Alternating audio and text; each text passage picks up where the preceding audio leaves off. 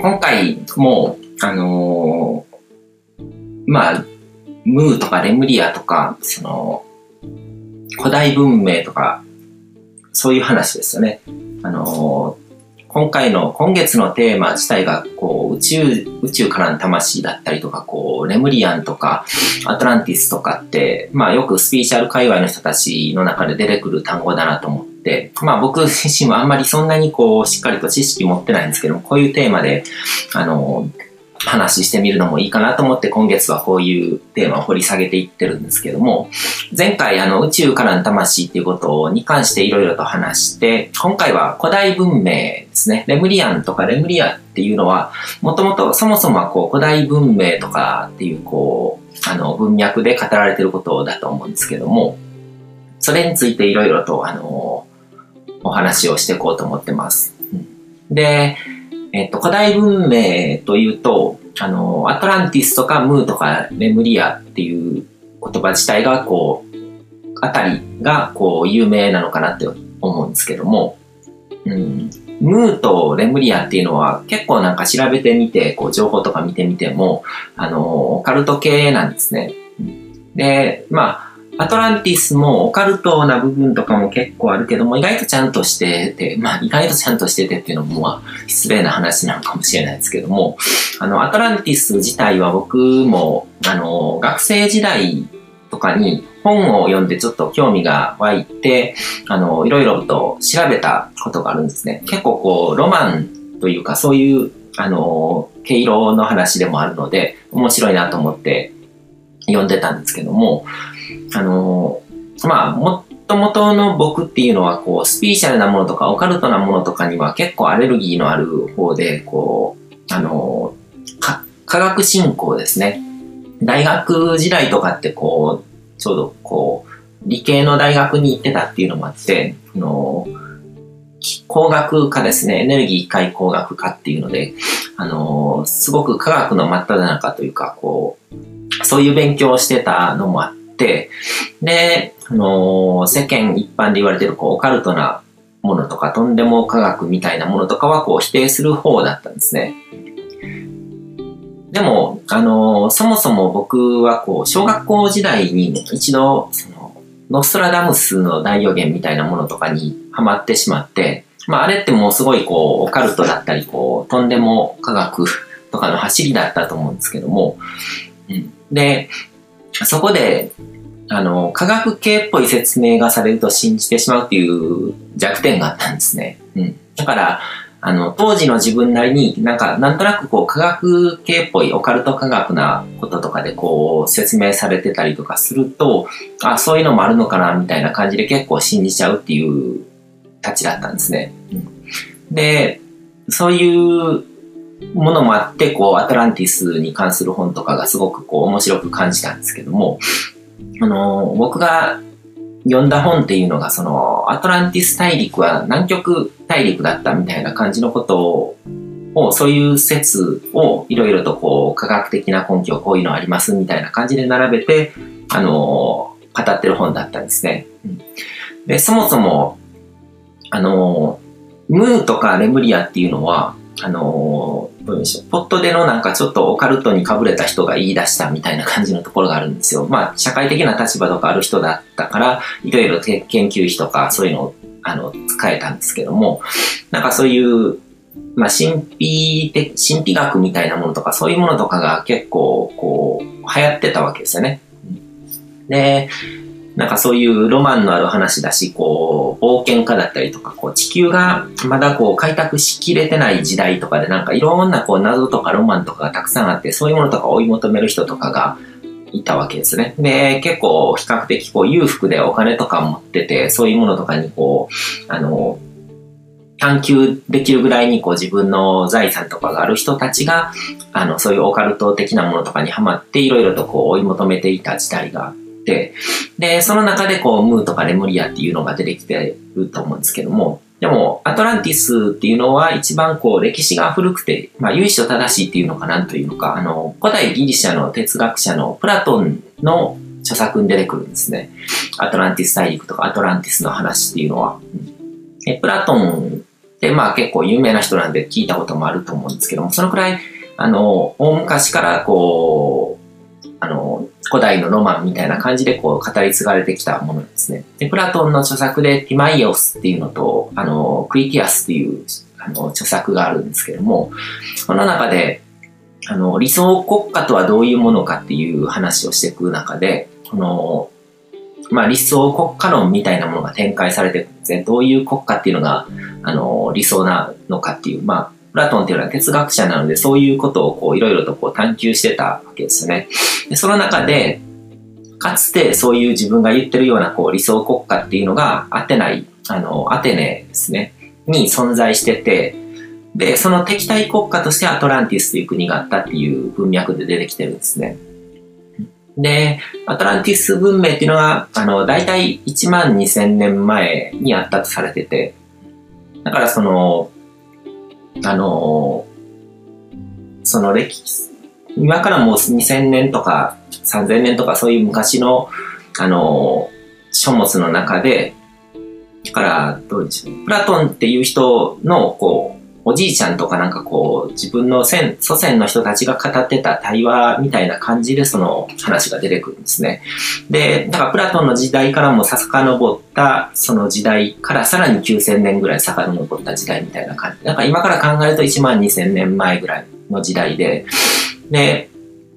そのくらいの時代にアトランティスっていう大陸があって、そこですごくこう、文明が栄えた国があって、で、まあ、お決まりのあれですよね、こう、一夜にして、あの、人々がおごり高ぶって神の怒りに触れて、あの、一夜にして大陸が沈んだみたいな感じの伝説が残ってる。で、あの、種としての人類の誕生っていうのが、まあ大体数十万年前っていうふうに言われてて、で数十万年前ぐらいにこう原生人類みたいなこう種ですよね。今の人間と同じ脳みそを持った、あのー、種が誕生して、で、そこから、あの、ずっと人類の歴史が始まって、あの、歴史として記録が残ってるのが数千年前からなわけですよね。しっかりと残ってるの。だから、ここに、あのある種のミッシングリンクみたいなものがあると思うんですね。だから、それだけ長い時間があったら何かこう文明とかが誕生しててもおかしくないんじゃないかみたいな。うん、で、まあ、昔はそう考えてそれが自然だって思ったんですけど、今考えるとそうでもないのかなっていう気もしてて、今の人類の歴史とかもそうなんですけど、こう、あの、まっすぐこう、文明って進展していくわけじゃなくて、あの、コンピューターが登場してからの数十年っていうのがもうすごい進化のこう、こんな感じになってるわけですね、すごい。だから、その、言葉とか、その、何か記録が残るようになってから一気に文明とかって進んだけども、それ以前の時代っていうのはそんなになんかもう変わり映えもなく、画期的な発明とかこう、イノベーションが起こってないから、だから、だらだらと何万年間なんかこう、そんなに進展してないような時代が続いたとしてもおかしくないなっていうふうに思うので、だから、その、ミッシングリンクっていうのもなんか今から考えるとそんなになんかこう、あのちょっと疑いの、疑う余地のある話なのかなっていうふうには、今の僕は思ってるんですけども、でも学生時代の僕は、あの、それだけ時間長い期間があって、あの、今記録が残ってる、歴史の記録が残ってる部分だけでこう判断するっていうのはなんか不自然な感じがしたんですね。うん、で、その当時読んだ本の中では、あの、ピリ・レイス提督っていう人の地図っていう話から話が始まってて、で、この南極大陸こそがアトランティス大陸なんじゃないかっていうことを語ってたんですね。うん、で、そのオスマン帝国のあの海軍の軍人のピーリー提督っていう人が、その王様に献上した地図があって、で、それが、その献上したのが1510何年とかそんな時代だったんですけども、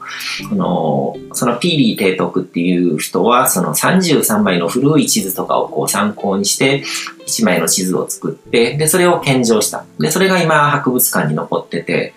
で、それを見ると、1500年ぐらいの時代には知りようのない、こう、氷がなかった時代の南極大陸の海外線、海岸線らしきものが描かれてるっていうので、で、今のあの時代ではこう、オーパーツ、だから歴史に符合しないというか、その1500年頃にはなんか知り得なかったような情報が載ってるものだみたいな風に、あの、言われて、そのオカルト論者の人とか、そういう神秘なものとかが好きな人とかの間ではすごくこう、あの、論争を読んだわけですね。うん。で、その、ピーリー帝国っていう人が作ったこう33枚の地図の中には、その、アレクサンドルス大王の時代、まあ、紀元前4世紀ぐらいのものとかも含まれていて、で、アレクサンドロス大王っていうのは、あの、一番あの人類の歴史の中で結構初期の頃に大きな、こう、領地を持った人ですね。ただの王様とかじゃなくて、一つの国を治めるとかじゃなくて、いろんな国を征服していって、領土を広げるっていうことをやったっていう人で、で、そのアレクサンドロス大王がエジプトを征服した時にすごく気に入った場所があって、で、そこに自分の名前を付けて、こう、アレクサンドリアっていう都市、町を作ったわけですね。で、その大王の友人のプトレマオマイオスっていう人が、その大王が死んだ後に、そこのアレクサンドリアっていう、あの、町を拠点にして、こう、プトレマイオス朝っていう国を作ったんですけども、で、その、アレクサンドリア図書館っていうのを建設したんですね。で、まあ、それが紀元前の4世紀とか3世紀とか、そのくらいの時代の話なんですけども、で、そこの図書館に古代ギリシャ時代とかのそういう紀元前の時代とかのこう当時の最高の知見とかが収められたわけですね、その図書館に。世界中から。まあ、世界というか、そこの世界自体が狭かったわけですけど、その時期には。うん、でも本をたくさん集めてきて、その図書館っていうものを作って、そこになんか人類のそれまでの歴史のなんかこう、知識とかそういうものの集積をあの作り上げたっていう場所があったわけですね。でもそれがローマ帝国とかキリスト教徒とかの攻撃で破壊されて、で、書物も焼き払われてしまったんですね。だから当時のその進んだあの文明だったりとか、こう、今から考えても結構高度な文明っていうのを持ってたわけですけどそこで一度失われてるんですね。うん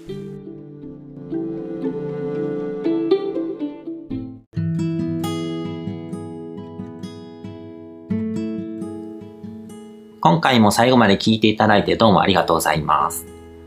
チャンネルの説明ページの方に僕が提供している悟り式コーチングの最初の2ヶ月分を無料で受講できる案内があります。ゴール設定とアファメーションについて詳しく解説してるんですけども、僕自身もこれらのことを本格的に取り組み始めて、で、それで大きく人生を変えたという経験があるので、あの、まだ受講したことがない方であったりとか、このタイミングでピンとくる方はぜひ登録して体験してみてください。また、